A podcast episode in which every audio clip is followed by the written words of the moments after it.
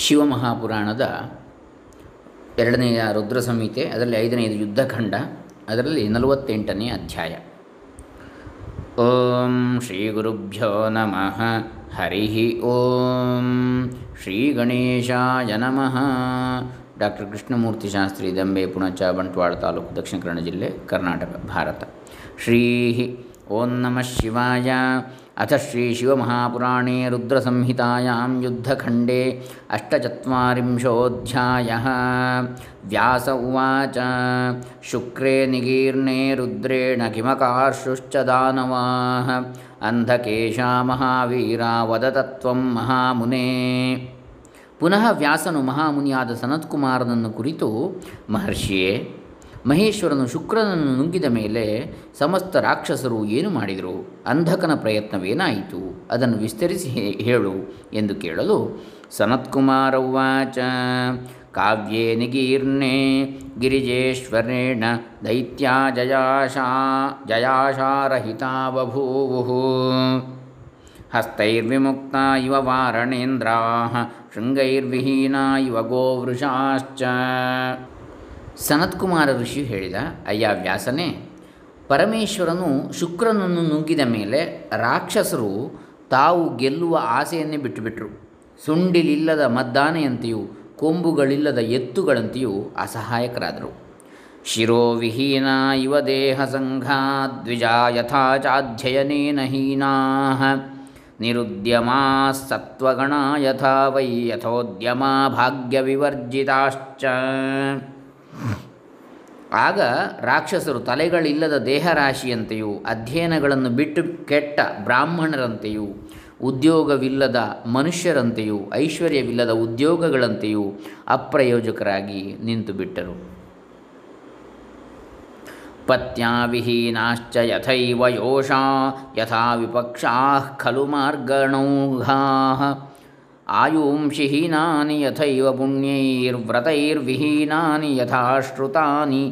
ಗಂಡನಿಲ್ಲದ ಹೆಂಡತಿ, ಶತ್ರುಗಳ ಬಾಣಾಘಾತಕ್ಕೆ ಸಿಕ್ಕಿದ ಯೋಧರು, ಆಯುಸ್ಸಿಲ್ಲದ ಪುಣ್ಯಶಾಲಿಗಳು, ವ್ರತ ನಿಯಮಗಳನ್ನು ಬಿಟ್ಟ ವೇದ ಸಂಪತ್ತು ಹೇಗೆ ವ್ಯರ್ಥಗಳಾಗುವೋ ಹಾಗೆ ಅಂದು ರಾಕ್ಷಸರು ಮಂಕರಾದರು.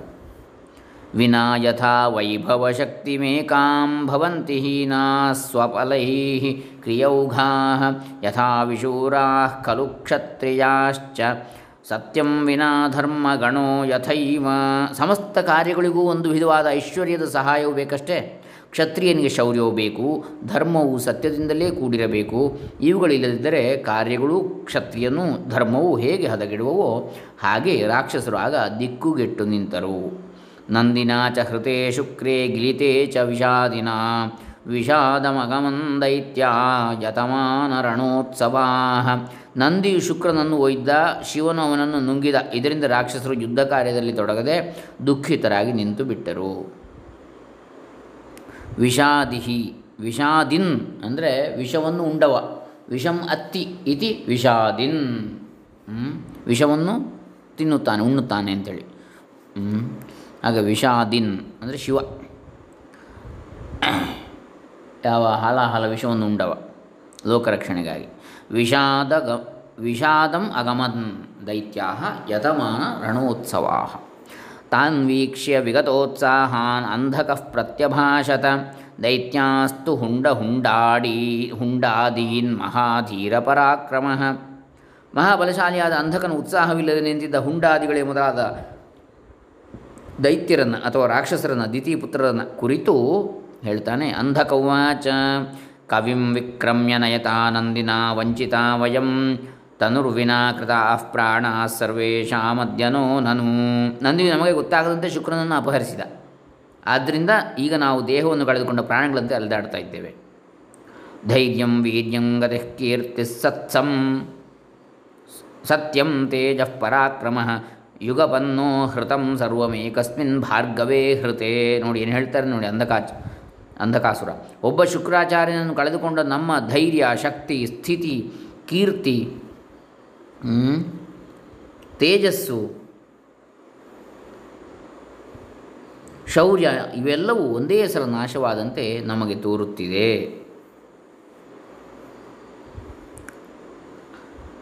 ದಿಗಸ್ಮಾನ್ ಕುಲಪೂಜ್ಯೋ ಯೈರೇಕೋಪಿ ಕುಲಸತ್ತಮಃ ಗುರುಃ ಸರ್ವಸಮರ್ಥಶ್ಚ ತ್ರಾತಾ ತ್ರಾತೋ ನ ಚಾಪದಿ. ನಮ್ಮ ಆಚಾರ್ಯನು ನಮಗೆ ಕುಲಗುರು, ಸರ್ವ ಕಾರ್ಯದಲ್ಲಿಯೂ ಸಮರ್ಥನು, ನಮ್ಮೆಲ್ಲರನ್ನು ಕಷ್ಟದಲ್ಲಿ ಕಾಪಾಡುತ್ತಿದ್ದನು. ಅಂತಹ ಒಬ್ಬ ಗುರುವನ್ನು ನಾವೆಲ್ಲರೂ ಸೇರಿ ಅವನ ಕಷ್ಟಕಾಲದಲ್ಲಿ ಸಹಾಯ ಮಾಡಲಾರದೆ ಹೋದೆವಲ್ಲ. ತದ್ಯೂಜಂ ಅವಿಲಂಬ್ಯೈಹ ಯುದ್ಧ್ಯಧ್ವಂ ಅರಿಭಿಸ್ಸಹ ವೀರೈಸ್ತೈಃ ಪ್ರಮಥೈರ್ವೀರಾಃ ಸ್ಮೃತ್ವಾ ಗುರುಪದಾಂಬುಜಂ. ಆದ್ದರಿಂದ ಈಗ ನೀವೆಲ್ಲರೂ ಒಟ್ಟುಗೂಡಿ ಆಚಾರ್ಯನ ಪಾದಕಮಲವನ್ನು ಧ್ಯಾನಿಸುತ್ತಾ ಆ ಶೂರ ಪ್ರಮಥ ಗಣಗಳೊಡನೆ ಹೋರಾಡಿರಿ. ಗುರೋಃ ಕಾವ್ಯಸ್ಯ ಸುಖದೋ ಸ್ಮೃತ್ವಾ ಚರಣಪಂಕಜೋ ಸೂದಯಿಷ್ಯಾಮ್ಯಹಂ ಸರ್ವಾನ್ ಪ್ರಮಥಾನ್ ಸಹ ಅನಂದಿನ. ನಾನು ಸಹ ಪರಮಪೂಜ್ಯವಾದ ಗುರುಪಾದಗಳನ್ನು ಧ್ಯಾನಿಸುತ್ತಾ ಆ ಆಚಾರ್ಯನಿಗೆ ದ್ರೋಹ ಮಾಡಿದ ಪ್ರಮಥ ಗಣಗಳನ್ನು, ಆ ನಂದಿಯನ್ನು ಧ್ವಂಸ ಮಾಡುತ್ತೇನೆ. ಅದ್ಯೈತಾನ್ ವಿವಶಾನ್ ಹತ್ವಾ ಸಹ ದೇವೈ ಸವಾಸವೈ ಭಾರ್ಗವಂ ಮೋಚಯಿಷ್ಯಾಮಿ ಜೀವಂ ಯೋಗೀವ ಕರ್ಮತಃ. ಈಗಲೇ ನಾನು ಅವರನ್ನೆಲ್ಲ ಮೂರ್ಛೆಗೊಳಿಸಿ ಅವಶಾನ್ ಹತ್ವ ಅಂತೇಳಿ ಅವಶಾನ್ ಕೃತ್ವ ಇಂದ್ರನೇ ಮೊದಲಾದ ದೇವತೆಗಳನ್ನು ಸೋಲಿಸಿ ಯೋಗಿಯು ಕರ್ಮಪಾಶಗಳಿಂದ ಜೀವನನ್ನು ಬಿಡಿಸುವಂತೆ ನಮ್ಮ ಗುರುವನ್ನು ಬಿಡಿಸಿಕೊಂಡು ಬರ್ತೇನೆ.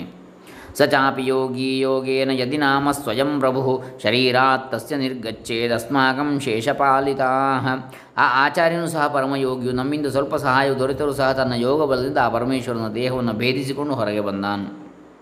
ಸನತ್ಕುಮಾರ ಉವಾಚ ಇತ್ಯಂಧಕವಚ ಶ್ರುತ್ವಾ ದಾನವಾ ಮೇಘನಿಸ್ವನಾಃ ಪ್ರಮಥಾ ನಿರ್ದಯಾಃ ಪ್ರಾಹುರ್ಮಂತವ್ಯೇ ಕೃತನಿಶ್ಚಯಾಃ ಎಂದು ಹೇಳಲು ಅಂಧಕನ ಮಾತುಗಳನ್ನು ಕೇಳಿದ ರಾಕ್ಷಸರು ಮೇಘಗಳಂತೆ ಗರ್ಜಿಸುತ್ತಾ ಮೋಡಗಳಂತೆ ಪ್ರಮಥರನ್ನು ನಿರ್ದಯವಾಗಿ ನಾಶ ಮಾಡಲು ದೃಢ ಮನಸ್ಸುಳ್ಳವರಾಗಿ ಹೊರಟರು.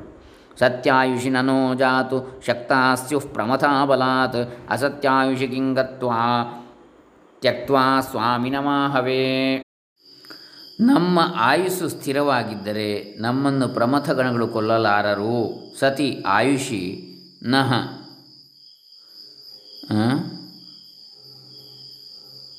ಶಕ್ತಾಹ ಸ್ಯುಹು ನ ಪ್ರಮಥಾಹ ಬಲಾತ್. ನಮ್ಮ ಆಯುಸ್ಸು ಅಲ್ಪವಾಗಿದ್ದರೆ ನಾವು ಸ್ವಾಮಿ ಕಾರ್ಯಕ್ಕಾಗಿ ನಾಶವಾಗುತ್ತೇವೆಯೇ ಹೊರತು ಹಿಂಜರಿದು ಪ್ರಯೋಜನವಿಲ್ಲವೆಂದು ಸೈನಿಕರೆಲ್ಲರೂ ತೀರ್ಮಾನ ಮಾಡಿದರು. ಅಸತ್ಯ ಆಯುಷಿ ಕಿಂಗತ್ವ ತ್ಯಕ್ತ್ವ ಸ್ವಾಮಿನಂ ಆಹವೇ. ಯೇ ಸ್ವಾಮಿನಂ ವಿಹಾಯಾತೋ ಬಹುಮಾನ ಧನಾ ಜನಾಃ ಯಾಂತಿ ತೇ ಯಾಂತಿ ನಿಯತಮಂಧತಾಮಿಶ್ರಮಾಲಯಂ. ಯಾರು ಆಪತ್ಕಾಲದಲ್ಲಿ ತಮ್ಮ ಯಜಮಾನನನ್ನು ಬಿಟ್ಟು ಕೇವಲ ತಮ್ಮ ಮರ್ಯಾದೆ ಮತ್ತು ತಮ್ಮ ದ್ರವ್ಯಗಳನ್ನು ಮಾತ್ರ ರಕ್ಷಿಸಿಕೊಳ್ಳುವರೋ ಅವರು ನಿಜವಾಗಿಯೂ ಅಂಧಕಾರಮಯವಾದ ನರಕದಲ್ಲಿ ಬೀಳುವರು. ಯೇ ಸ್ವಾಮಿನಂ ವಿಹಾಯ ಅತಃ ಬಹುಮಾನಧನಾ ಜನಾ ಯಾಂತಿ ತೇ ಯಾಂತಿ ನಿಯತಂ ಅಂಧತಾಮಿಶ್ರಮಾಲಯಂ. ಅಯಶಸ್ತಮಸಾ ಖ್ಯಾತಿಂ ಮಲಿನೀಕೃತ್ಯ ಭೂರಿಶಃ ಇಹಾಮುತ್ರಾಪಿ ಸುಖಿನೋ ನ ಸ್ಯುರ್ಭಗ್ನಾರಣಾಜಿರೇ.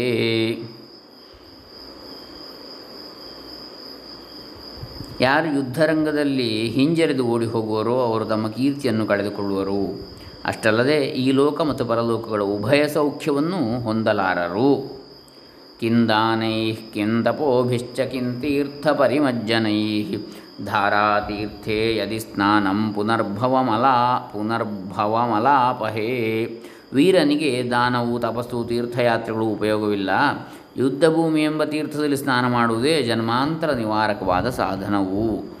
ಸಂಪ್ರಧಾರ್ಯೇತಿ ತದ್ವಾಕ್ಯಂ ದೈತ್ಯಾಸ್ತೆ ಧನುಜಾಸ್ತಥಾ ಮಮಂತುಃ ಪ್ರಮಥಾನಾಜೌ ರಣಭೇರೀಂ ನಿನಾದ್ಯ ಚ.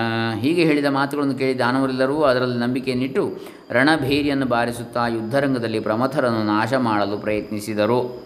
ತತ್ರ ಬಾಣಾಸಿ ವಜ್ರೋಘೈಃ ಕಠಿನೈಶ್ಚ ಶಿಲಾಮಯೈಃ ಭುಜುಂಡಿ ಭಿಂದಿಪಾಲೈಶ್ಚ ಶಕ್ತಿಭಲ್ಲಪರಶ್ವಧೈಃ ಖಟ್ವಾಂಗೈಃ ಪಟ್ಟಿಶೂಲೈಃ ಪಟ್ಟಿಶೈಶೂಲೈರ್ಲುಕುಟೈರ್ಮುಷಲೈರಲಂ ಪರಸ್ಪರಮಭಿಘ್ನಂತಃ ಪ್ರಚಕ್ರುಃ ಕದನಂ ಮಹತ್.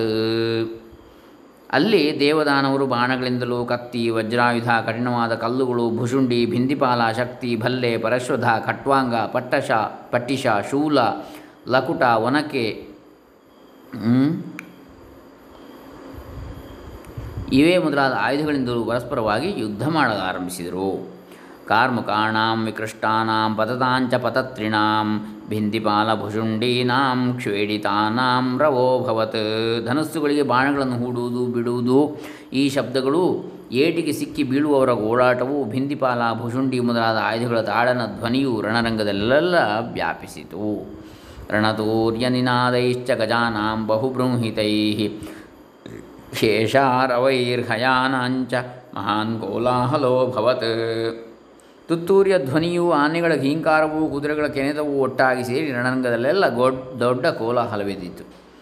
ಅತಿಸ್ವನೈರಾವ ಅತಿಸ್ವನೈ ಅತಿಸ್ವನೈರವಾಪೂರಿ ದ್ಯಾವಾ ಭೂಮ್ಯೋರ್ಯದಂತರಂ ಅಭೀರೂಣಾಂಚ ಭೀರೂಣಾಂ ಮಹಾರೋಮೋದ್ಗಮೋ ಭವತ್. ಆ ಕೋಲಾಹಲ ಧ್ವನಿಯು ಭೂಮ್ಯಾಕಾಶದಲ್ಲೆಲ್ಲ ವ್ಯಾಪಿಸಿತು. ಅದನ್ನು ಕೇಳಿದ ಧೈರ್ಯಶಾಲಿಗಳಿಗೂ ಭೀರು ಸ್ವಭಾವದವರಿಗೂ ಅಂದರೆ ಹೇಡಿಗಳಿಗೂ ಒಂದೇ ರೀತಿಯಲ್ಲಿ ರೋಮಾಂಚನ ಉಂಟಾಯಿತು. ಗಜವಾಜಿ ಮಹಾರಾವ ಸ್ಫುಟ ಶಬ್ದಗ್ರಹಾಣಿ ಚ ಭಗ್ನಧ್ವಜಪತಾಕಾನಿ ಕ್ಷೀಣಪ್ರಹರಣಾನಿ ಚ ರುಧಿರೋದ್ಗಾರ ಚಿತ್ರಾಣಿ ವ್ಯಶ್ವಹಸ್ತಿರಥಾನಿ ಚ ಪಿಪಾಸಿತಾನಿ ಸೈನ್ಯಾನಿ ಮುಮೂರ್ಛುರುಭಯತ್ರ ವೈ. ಎರಡು ಕಡೆಗಳಲ್ಲಿಯೂ ಆನೆ ಕುದುರೆಗಳ ಗರ್ಜನೆಯು, ಮುರಿದು ಬಿದ್ದ ಧ್ವಜಗಳು, ಸಿಡಿದು ಹಾರಿದ ಆಯುಧಗಳು ಎಲ್ಲೆಲ್ಲೂ ಕಾಣುತ್ತಿದ್ದವು. ಅಲ್ಲದೆ ಸೈನಿಕರೂ ಸಹ ರಕ್ತವನ್ನು ಕಾರುತ್ತಾ ಶತ್ರುಗಳ ಏಟಿನಿಂದ ಆನೆ, ಕುದುರೆ, ತೇರು ಇವೆಲ್ಲವನ್ನೂ ಕಳೆದುಕೊಂಡು ಬಾಯಾರಿಕೆಯಿಂದ ಕೂಡಿ ಮೂರ್ಛೆ ಬೀಳುತ್ತಿದ್ದರು. ಅಥತೆ ಪ್ರಮಥಾ ವೀರ ನಂದಿ ಪ್ರಭೃತಯಸ್ತ ತದಾ ಬಲೇನ ಜಘ್ನುರಸುರಾನ್ ಸರ್ವಾನ್ ಪ್ರಾಪುರ್ಜಯಂ ಮುನೇ. ಇಷ್ಟಾದ ಮೇಲೆ ನಂದಿಯ ಮೊದಲಾದ ಪ್ರಮಥ ವೀರರು ಬಲಿಷ್ಠರಾಗಿ ಸಮಸ್ತ ರಾಕ್ಷಸರನ್ನು ಕೊಂದು ಕಡೆಗೆ ತಾವೇ ಜಯಶೀಲರಾದರು. ದೃಷ್ಟ್ವಾ ಸೈನ್ಯಂಚ ಪ್ರಮಥೈರ್ಭಜ್ಯಮಾನಂ ಇತಸ್ತತಃ ದುದ್ರಾವರಥಮಾಸ್ಥಾಯ ಸ್ವಯಮೇವ ಅಂಧಕೋ ಗಣಾನ್. ಹಾಗೆ ಪ್ರಮಥರಿಂದ ನಾಶವಾದ ತನ್ನ ಸೈನ್ಯವನ್ನು ನೋಡಿ ಅಂಧಕನು ತಾನೇ ರಥದಲ್ಲಿ ಉಳಿದುಕೊಂಡು ಮುಂದೆ ನುಗ್ಗಿದ. ಶರಾವಾರ ಪ್ರಯುಕ್ತೈಸ್ತೈರ್ವಜ್ರಪಾತೈರ್ನಗಾ ಇವ ಪ್ರಮಥಾನೇ ಶಿರೇ ಚಾಸ್ತ್ರೈರ್ನಿಸ್ತೋಯಾ ಇವ ತೋಯದಾಹ. ಅಂಧಕನ ತನ್ನ ಕ್ರೂರವಾದ ಅಸ್ತ್ರಗಳಿಂದ ಶತ್ರುಗಳನ್ನು, ವಜ್ರಪಾತಗಳಿಂದ ಇಂದ್ರನು ಪರ್ವತಗಳನ್ನು ನಾಶ ಮಾಡಿದಂತೆ ನಾಶ ಮಾಡಿದ. ನೀರಿಲ್ಲದ ಮೇಘಗಳಂತೆ ಪ್ರಮಥರೂ ಸಹ ಅಲ್ಲಲ್ಲಿ ನಷ್ಟವಾಗಿ ಹೋದರು. ಯಾಂತಮಾಯಾಂತಮಾಲೋಕ್ಯ ದೂರಸ್ಥಂ ನಿಕಟಸ್ಥಿತಂ ಪ್ರತ್ಯೇಕಂ ರೋಮಸಂಖ್ಯಾಭಿರ್ವಿವ್ಯಾಧೇಷು ಭಿರಂಧಕಃ ವಿವ್ಯಾಧೇಷು ಭಿ ಅಂಧಕಃ. ಎದುರಾಗಿ ಬರುವವರನ್ನು, ಎದುರಿಸಿ ಓಡುತ್ತಿರುವವರನ್ನು, ದೂರದಲ್ಲಿದ್ದವರನ್ನು, ಹತ್ತಿರಕ್ಕೆ ಬಂದವರನ್ನು ಒಂದೇ ಸಮನಾಗಿ ಅಸಂಖ್ಯಾತವಾದ ಬಾಣಗಳನ್ನು ಪ್ರಯೋಗಿಸಿ ಅಂಧಕನು ಎಲ್ಲ ಪ್ರಮಥರನ್ನು ನೋಯಿಸಿದ. ದೃಷ್ಟ್ವಾ ಸೈನ್ಯಂ ಭಜ್ಯಮಾನಮಂಧಕೇನ ಬಲೀಯಸ ಸ್ಕಂದೋ ವಿನಾಯಕೋ ನಂದಿ ಸೋಮನಂದ್ಯಾದಯಃ ಪರೇ ಪ್ರಮಥಾಃ ಪ್ರಬಲಾ ವೀರಾಃ ಶಂಕರಸ್ಯ ಗಣಾ ನಿಜಾಃ ಚಕ್ರುದುಃ ಸಮರಂ ಚಕ್ರುರ್ವಿಚಿತ್ರಂ ಚ ಮಹಾಬಲಾಃ. ಈ ರೀತಿ ಅಂಧಕನು ಶಿವಸೈನ್ಯವನ್ನೆಲ್ಲ ಧ್ವಂಸ ಮಾಡುತ್ತಿರಲು ವಿನಾಯಕನು, ಷಣ್ಮುಖ ಸ್ವಾಮಿಯು, ನಂದಿಕೇಶ್ವರನು ಅದು ನಂದೀಶ್ವರನು, ಸೋಮನಂದಿ ಇವರೇ ಮೊದಲಾದ ವೀರರು, ಪ್ರಬಲರಾದ ಪ್ರಮಥ ವೀರರು, ಪರಮೇಶ್ವರನ ಮುಖ್ಯ ಗಣಗಳು ಸಹ ಇದಕ್ಕೆ ಬಹಳ ಕೋಪಿಸಿಕೊಂಡು ತಾವೇ ಮುಂದಾಗಿ ನಿಂತು ಘೋರ ಯುದ್ಧವನ್ನು ಮಾಡತೊಡಗಿದರು. ವಿನಾಯಕೇನ ಸ್ಕಂದೇನ ನಂದಿನ ಸೋಮನಂದಿನ ವೀರೇಣ ನೈಗಮಯೇನ ವೈಶಾಖೇನ ಬಲೀಯಸ ಇತ್ಯಾದ್ಯೈಸ್ತು ಗಣೈರುಗ್ರೈರಂಧಕೋಪ್ಯಂಧಕೀಕೃತ ತ್ರಿಶೂಲಶಕ್ತಿಬಾಣೌಘಧಾರಾ ಸಂಪಾತಪಾತಿಭಿಃ. ವಿನಾಯಕ, ಷಣ್ಮುಖ, ನಂದಿ, ಸೋಮನಂದಿ, ನೈಗಮೇಯ, ವೈಶಾಖ ಮೊದಲಾದ ಪ್ರಮಥ ವೀರರು ತಮ್ಮ ತ್ರಿಶೂಲ, ಶಕ್ತಿ, ಬಾಣ ಇವುಗಳನ್ನು ಪರಂಪರೆಯಾಗಿ ಅಂಧಕನ ಮೇಲೆ ಎಸೆಯುತ್ತಾ ಉಗ್ರವಾಗಿ ಯುದ್ಧ ಮಾಡಿದರು. ಇದರಿಂದ ನಿಜವಾಗಿಯೂ ಅಂಧಕನು ಆಗ ದಿಕ್ಕೆಟ್ಟು ನಿಂತ. ತತಃ ಕೋಲಾಹಲೋ ಜಾತೋ ಪ್ರಮಥಾಸುರಸೈನ್ಯಯೋ ತೇನ ಶಬ್ದೇನ ಮಹತಾ ಶುಕ್ರಶಂಭೂಧರೇ ಸ್ಥಿತಃ ಛಿದ್ರಾನ್ವೇಷಿ ಭ್ರಮನ್ಸೋಥ ವಿನಿಕೇತೋ ಯಥಾನಿಲಃ ಸಪ್ತಲೋಕಾನ್ ಸ ಪಾತಾಲಾನ್ ರುದ್ರದೇಹೇವ್ಯಲೋಕಯತ್. ಹೀಗೆ ಪ್ರಮಥ ಸೈನ್ಯಕ್ಕೂ ದಾನವ ಸೈನ್ಯಕ್ಕೂ ದೊಡ್ಡ ಯುದ್ಧವು ಜರುಗುತ್ತಿರಲು ಇತ್ತ ಪರಮೇಶ್ವರನ ಉದರದಲ್ಲಿ ಅಡಗಿದ್ದ ಶುಕ್ರನ ಆ ಭಯಂಕರ ಶಬ್ದವನ್ನು ಕೇಳಿ ಮನೆಯಲ್ಲಿ ಪ್ರವೇಶಿಸಿದ ವಾಯುವಿನಂತೆ ಪ್ರವೇ ಪರಮೇಶ್ವರನ ಎಲ್ಲ ದೇಹದಲ್ಲೂ ಸಂಚರಿಸಿದ. ತಪ್ಪಿಸಿಕೊಳ್ಳುವ ದಾರಿ ಇದೆಯೇ ಎಂದು ಎಲ್ಲ ಕಡೆಯಲ್ಲಿ ಹುಡುಕಿದ. ಆ ಸಮಯದಲ್ಲಿ ಪರಮೇಶ್ವರನ ಉದರದಲ್ಲಿಯೇ ಸಪ್ತ ಲೋಕಗಳನ್ನು, ಪಾತಾಳ ಲೋಕವನ್ನು ಕಂಡು ಆಶ್ಚರ್ಯಯುಕ್ತನಾದ. ಬ್ರಹ್ಮನಾರಾಯಣೇಂದ್ರಾಣಾಂ ಸ್ಯಾದಿತ್ಯಾಪ್ಸರಸಾಂ ತಥಾ ಭುವನಾನಿ ವಿಚಿತ್ರಾಣಿ ಯುದ್ಧಂಚ ಪ್ರಮಥಾಸುರಂ. ಬ್ರಹ್ಮ, ವಿಷ್ಣು, ಸೂರ್ಯ, ಅಪ್ಸರರು, ಸಮಸ್ತ ಲೋಕಗಳು, ಪ್ರಮಥಾಸುರರ ಯುದ್ಧ ಇವೆಲ್ಲವನ್ನು ಶುಕ್ರನು ಆ ರುದ್ರ ದೇಹದೊಳಗೆಯೇ ನೋಡಿದ. ಸ ವರ್ಷಾಣಾಂ ಶತಂ ಕುಕ್ಷೌ ಭವಸ್ಯ ಪರಿತೋ ಭ್ರಮನ್ ನ ತಸ್ಯ ಸದೃಶೇ ರಂಧ್ರಂ ಶುಚೇ ರಂಧ್ರಂ ಖಲೋ ಯಥಾ. ಹೀಗೆ ಆ ಶುಕ್ರಾಚಾರ್ಯನು ಶಿವನ ದೇಹದಲ್ಲಿ ನೂರು ವರ್ಷಗಳು ಸಂಚರಿಸಿದ. ಇಷ್ಟಾದರೂ ಅವನಿಗೆ ತಪ್ಪಿಸಿಕೊಳ್ಳಲು ದ್ವಾರವು ಸಿಕ್ಕಲಿಲ್ಲ. ದುಷ್ಟನು ಸತ್ಪುರುಷರಲ್ಲಿ ಎಷ್ಟು ದಿನಗಳಾದರೂ ಹೇಗೆ ದೋಷವನ್ನು ಕಾಣಲಾರನೋ ಹಾಗೆ ಶುಕ್ರನು ರಂಧ್ರಾನ್ವೇಷಣದಲ್ಲಿ ಅಸಮರ್ಥನಾದ. ಶಾಂಭವೇನಾಥ ಯೋಗೇನ ಶುಕ್ರರೂಪೇಣ ಭಾರ್ಗವ ಇಮಂ ಮಂತ್ರವರಂ ಜಪ್ತ್ವಾ ಶಂಭೋರ್ ಜಠರ ಪಂಜರಾತ್ ನಿಷ್ಕ್ರಾಂತೋಲಿಂಗ ಮಾರ್ಗೇಣ ಪ್ರಣನಾಮ ತತಃ ಶಿವಂ ಗೌರ್ಯಾ ಗೃಹೀತಃ ಪುತ್ರಾರ್ಥಂ ತದ ವಿಘ್ನೇಶ್ವರೀಕೃತಃ. ಕೊನೆಗೆ ಶುಕ್ರನು ಶಂಭುವಿನ ಮಹಿಮಾದರ್ಶಕವಾದ ಮಂತ್ರಗಳನ್ನು ಪಠಿಸಿ ಆ ಮಂತ್ರಗಳಿಂದ ಮಹೇಶ್ವರನ ಜಠರದಲ್ಲಿ ವೀರ್ಯರೂಪವನ್ನು ಪಡೆದು ಆ ವೀರ್ಯರೂಪದಿಂದಲೇ ಶಿವನ ಲಿಂಗದ ವ್ಯಾ ದ್ವಾರದಿಂದ ಈಚೆಗೆ ಬಂದ. ಒಡನೆಯೇ ಶಿವನಿಗೆ ವಂದಿಸಿದ ಗೌರಿ ದೇವಿಯು ತನ್ನ ಮಗುವೆಂದು ತಿಳಿದು ವಿಘ್ನೇಶ್ವರನನ್ನು ಪ್ರೀತಿಸುವಂತೆ ಅವನನ್ನು ಪೋಷಿಸಲಾರಂಭಿಸಿದಳು. ಗೌರಿದೇವಿ ಮಹೇಶ್ವರ ಉಚ ಶುಕ್ರವನ್ ನಿಸೃತೋ ಯಸ್ಮಲ್ಲಿಂಗಾನ್ಮೇ ಭೃಗುನಂದನ ಕರ್ಮಣ ತೇನ ಶುಕ್ರಸ್ತ್ವ ಮಮ ಪುತ್ರೋಸಿ ಗಮ್ಯತಾಂ. ಓ ದೈತ್ಯ ಗುರುವೇ, ಏನು ಹೇಳ್ತಾನೆ? ಅಥ ಕಾವ್ಯಂ ವಿನಿಷ್ಕ್ರಾಂತಂ ಶುಕ್ರಮಾರ್ಗೇಣ ಭಾರ್ಗವಂ ದೃಷ್ಟೋವಾಚ ಮಹೇಶಾನೋ ವಿಹಸ್ಯ ಕರುಣಾನಿಧಿ. ಮಹೇಶ್ವರ ಉಚ ಅಂದರೆ ದಯಾಶಾಲಿಯಾದ ಮಹೇಶ್ವರನು ತನ್ನ ಶುಕ್ರರೂಪವಾಗಿ ಬಂದ ಶುಕ್ರಾಚಾರ್ಯನನ್ನು ನೋಡಿ ನಸು ನಕ್ಕು, ಓ ದೈತ್ಯಗುರುವೇ, ನೀನು ನನ್ನ ಲಿಂಗದ ಮೂಲಕ ಶುಕ್ರರೂಪದಿಂದ ಹೊರಬಿದ್ದಿದ್ದೀಯೇ, ಆದ್ದರಿಂದ ನೀನು ನನ್ನ ಮಗನು, ಹೋಗು ಎಂದು ಈಶ್ವರನು ಶುಕ್ರನಿಗೆ ಹೇಳಿದ. ಸನತ್ಕುಮಾರ ಉವಾಚ ಇತ್ಯೇವ ಮುಕ್ತೋ ದೇವೇನ ಶುಕ್ರೋರ್ಕ ಸದೃಶದ್ಯುತಿ ಪ್ರಣನಾಮ ಶಿವಂ ಭೂಯಸ್ತುಷ್ಟಾವ ವಿಹಿತಾಂಜಲಿ. ಪರಮೇಶ್ವರನು ಹೀಗೆ ಶುಕ್ರನನ್ನು ಅನುಗ್ರಹಿಸಿದ ಒಡನೆ ಶುಕ್ರನು ಸೂರ್ಯನಷ್ಟು ತೇಜಸ್ವಿಯಾದ. ಅನಂತರ ತಾನು ಮಹೇಶ್ವರನನ್ನು ವಂದಿಸಿ ಆ ರೀತಿ ಅಂಜಲಿಬದ್ಧನಾಗಿ ಸ್ತೋತ್ರ ಮಾಡಿದ. ಶುಕ್ರವಾಚ ಅನಂತಪ ಅನಂತಪಾದಸ್ತಮನಂತಮೂರ್ತಿರನಂತಮೂರ್ಧಾಂತಕರ ಶಿವಶ್ಚ.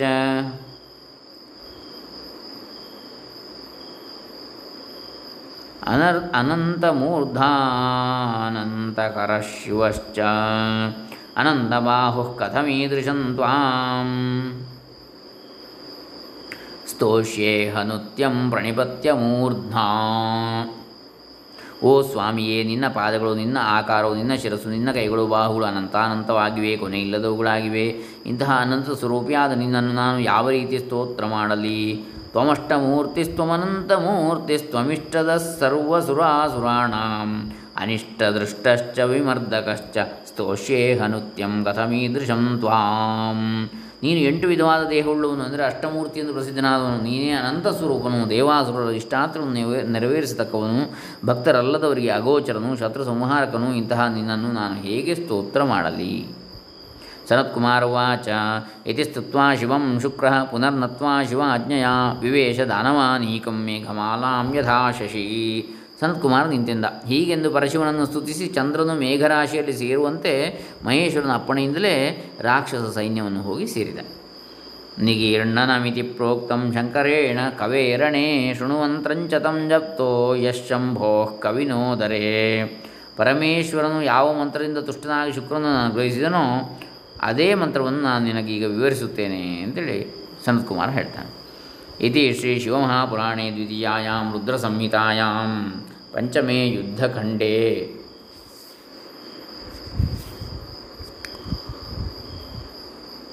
ಶುಕ್ರನಿಗೀರ್ಣನನ್ ನಾಮ ಅಷ್ಟ ಅಷ್ಟಚತ್ವರಿಂಶೋಧ್ಯಾಯಃ. ಇಲ್ಲಿಗೆ ಶ್ರೀ ಶಿವಮಹಾಪುರಾಣದ ಎರಡನೆಯ ರುದ್ರ ಸಂಹಿತೆಯ ಐದನೆಯ ಯುದ್ಧಖಂಡದಲ್ಲಿ ಶುಕ್ರನಿಗೀರ್ಣನ ಶುಕ್ರನನ್ನು ಹೊರಗಾಕಿದ್ದು, ಉದ್ಗೀರ್ಣದ ಒಳಗೆ ತಿಂದದ್ದು, ಈಗ ನಿಗೀರ್ಣ ಹೊರಗೆ ಹಾಕಿದ್ದು ಎನ್ನತಕ್ಕಂತಹ ನಲವತ್ತೆಂಟನೇ ಅಧ್ಯಾಯ ಮುಗಿದುದು. ಇನ್ನು ನಲವತ್ತೊಂಬತ್ತನೇ ಅಧ್ಯಾಯವನ್ನು ನಾಳೆ ದಿವಸ ನೋಡೋಣ. ಅದು ಆ ಮಂತ್ರದ ಸ್ವರೂಪವನ್ನು ಅಲ್ಲಿ ಹೇಳ್ತಾರೆ. ಶುಕ್ರಾಚಾರ್ಯ ಈಶ್ವರನನ್ನು ಸ್ತುತಿಸಿದ ಮಂತ್ರ ಅದನ್ನು ನಾವು ನಾಳೆ ದಿವಸ ನೋಡೋಣ, ನಲವತ್ತ ಒಂಬತ್ತನೆಯ ಅಧ್ಯಾಯದಲ್ಲಿ. ಓಂ ತತ್ಸತ್. ಓಂ ನಮಃ ಶಿವಾಯ.